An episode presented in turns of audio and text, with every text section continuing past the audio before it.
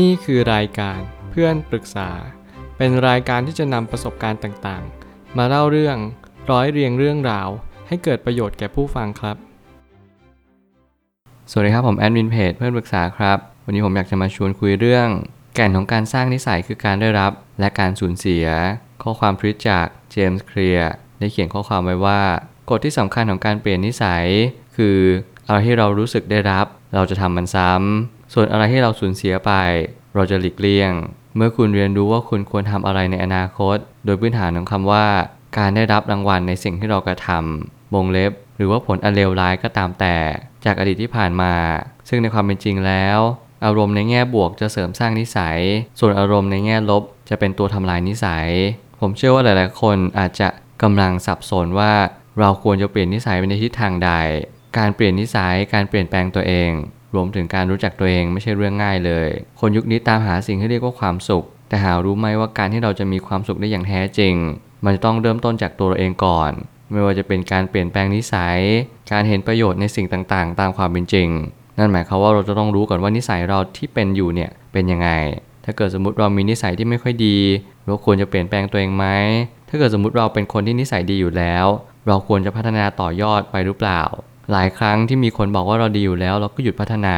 หลายคนก็บอกว่าฉันยังไม่ดีหรอก แต่ไม่เป็นไรเดี๋ยวฉันค่อยดีก็ได้ ไม่ว่าจะอะไรก็ตามแต่ ขอให้รู้อย่างหนึ่งว่า การที่เราดีอยู่แล้วไม่มีอยู่จริง ทุกคนมีสิ่งที่ต้องขัดเกลาทุกคนมีสิ่งที่ต้องแก้ไขกันทั้งนั้น ไม่มีใครเกิดมาแล้วดีเลยร้อยเปอร์เซ็นต์ไม่ว่าจะเป็นภายนอกภายใน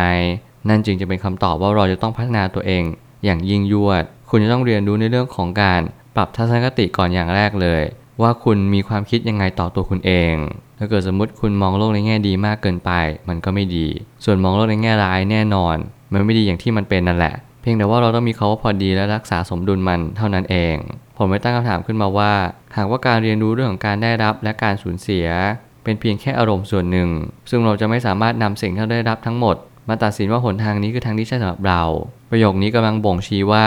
เราไม่สามารถนำความรู้สึกส่วนหนึ่ง มาตัดสินกับทุกๆ สิ่งได้เลย นั่นหมายความว่าเราต้องเรียนรู้สิ่งต่างตามความเป็นจริง หากเราเรียนรู้ว่าความสุขคือการได้รับมา แล้วความทุกข์คือการสูญเสียไป นั่นอาจจะไม่ใช่คำตอบที่แท้จริง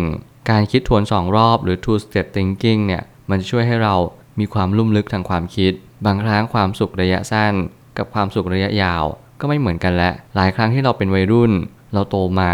วัยรุ่นอาจจะอยากมีแฟน อยากมีความรัก แต่เขาก็หารู้ไหมว่า การที่เรากำลังมีแฟนมีความรักเนี่ย ในขณะที่เราเรียนอยู่ และยังเรียนไม่จบ เรารู้หรือเปล่าว่าความรัก มันไม่ได้มีด้านสวยงาม หรือสวยหรูเพียงด้านเดียวเท่านั้น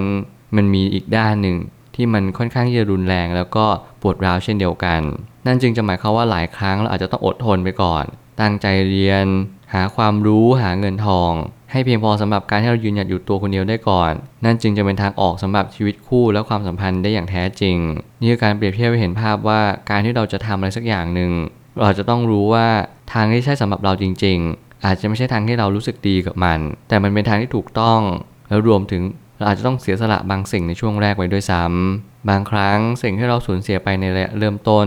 อาจจะเป็นหนทางสู่การได้รับในระยะยาวก็เป็นได้ จงเรียนรู้ความแตกต่างเรื่องของระยะเวลาเป็นสำคัญ เพราะมันอาจจะเป็นตัวหลอกล่อก็เป็นได้ หากใครที่กำลังสงสัย หรือว่ากำลังตั้งคำถามกับมันว่า แล้วฉันจะรู้ได้อย่างไรว่า นี่คือทางที่ใช่ หรือนี่คือทางที่ไม่ใช่ มันมีตัวหลอกล่อ หรือมันเป็นสิ่งที่เราควรเชื่อมัน สิ่งต่างๆภายในความคิดเรา และภายในจิตใจเรา ผมเชื่อว่ามันมีทั้งด้านดีและไม่ดีเสมอ ไม่ว่าคุณจะเป็นคนแบบไหนมันไม่สำคัญ มันอยู่ที่ว่าแต่ละครั้ง ที่คุณมีความคิดแทรกขึ้นมา มันผุดขึ้นมาตามธรรมชาติเลย แล้วคุณฟังเสียงไหนมากกว่ากัน มันมีทั้งเสียงที่ดีและเสียงที่ไม่ดี นั่นหมายความว่าแต่ละหนทางเนี่ยมันจะไม่เหมือนกัน จงสังเกตความคิดของตัวเอง แล้วก็เรียนรู้ว่าการที่เราจะเลือกเชื่อฝั่งใดฝั่งหนึ่ง อาจจะไม่ใช่ฐานะที่ควรจะเป็น แต่เราอาจจะใช้การสร้างเงื่อนไขขึ้นมา ว่าเราลองเชื่อเสียงนี้ดูก่อน ลองเปลี่ยนแปลงตัวเองในรูปแบบนี้ ในแบบที่เราอยากจะเป็น แล้วเราก็ให้กรอบเวลาภายใน 2 ปีหรือ 3 ปีก็ได้ โดยที่มันไม่มากจนเกินไป และไม่น้อยจนเกินไป แล้วเราค่อยๆ สอบทานตัวเองว่า ในการที่เราเลือกทางเดินเนี้ยเราเชื่อเสียงในความรู้สึกของเรา มันก็ยังมีอีกเสียงหนึ่งที่กำลังบอกว่า ถ้าเกิดสมมติหมด2-3ปีนี้แล้ว ก็อยากให้เธอเชื่อเราบ้าง นั่นก็เสียงอีกเสียงหนึ่งที่กำลังจะบอกเราอีกเหมือนกันว่า ให้เราเชื่อมันบ้าง แน่นอนว่าเราจะให้ความยุติธรรมกับทุก ๆ เสียงที่มันเกิดขึ้นกับเรา ที่ผมบอกไปตั้งแต่แรกว่ามันมีทั้งหมด 2 เสียงก็คือ เสียงที่ดีและเสียงที่ไม่ดี เมื่อไหร่ก็ตามที่เราเลือกฟัง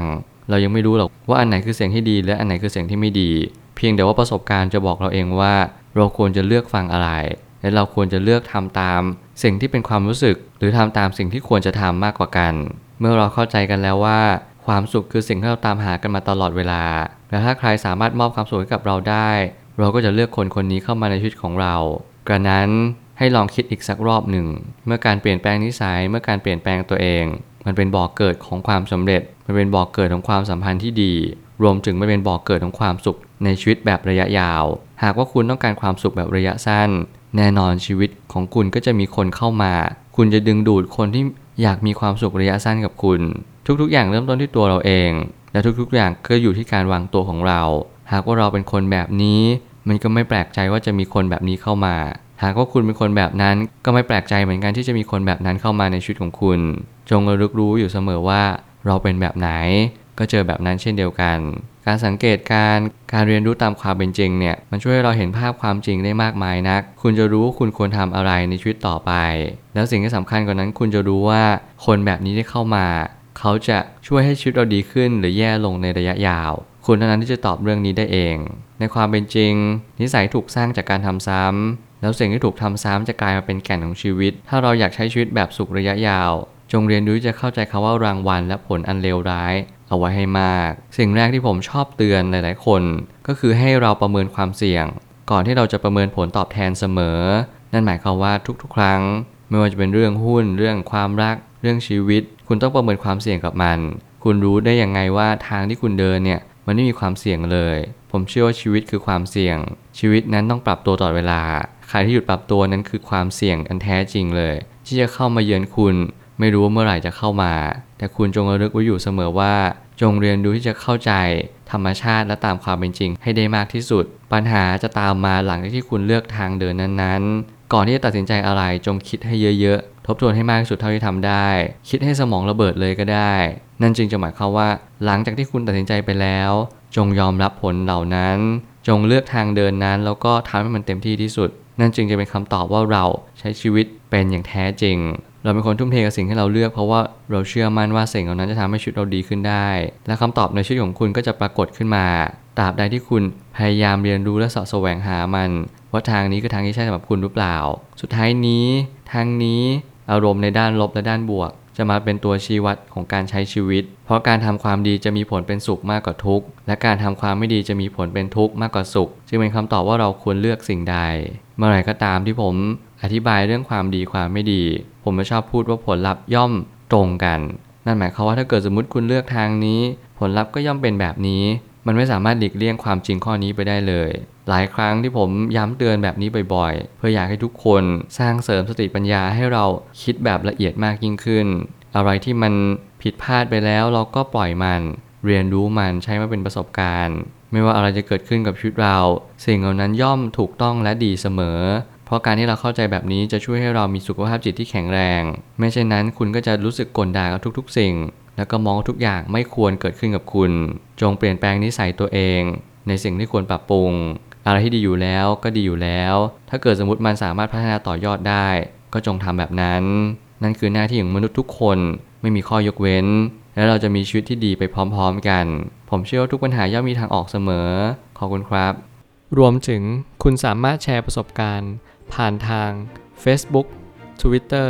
และ YouTube และอย่าลืมติด Hashtag เพื่อนปรึกษาหรือ f r ร e n d t a l k a ด้วยนะครับ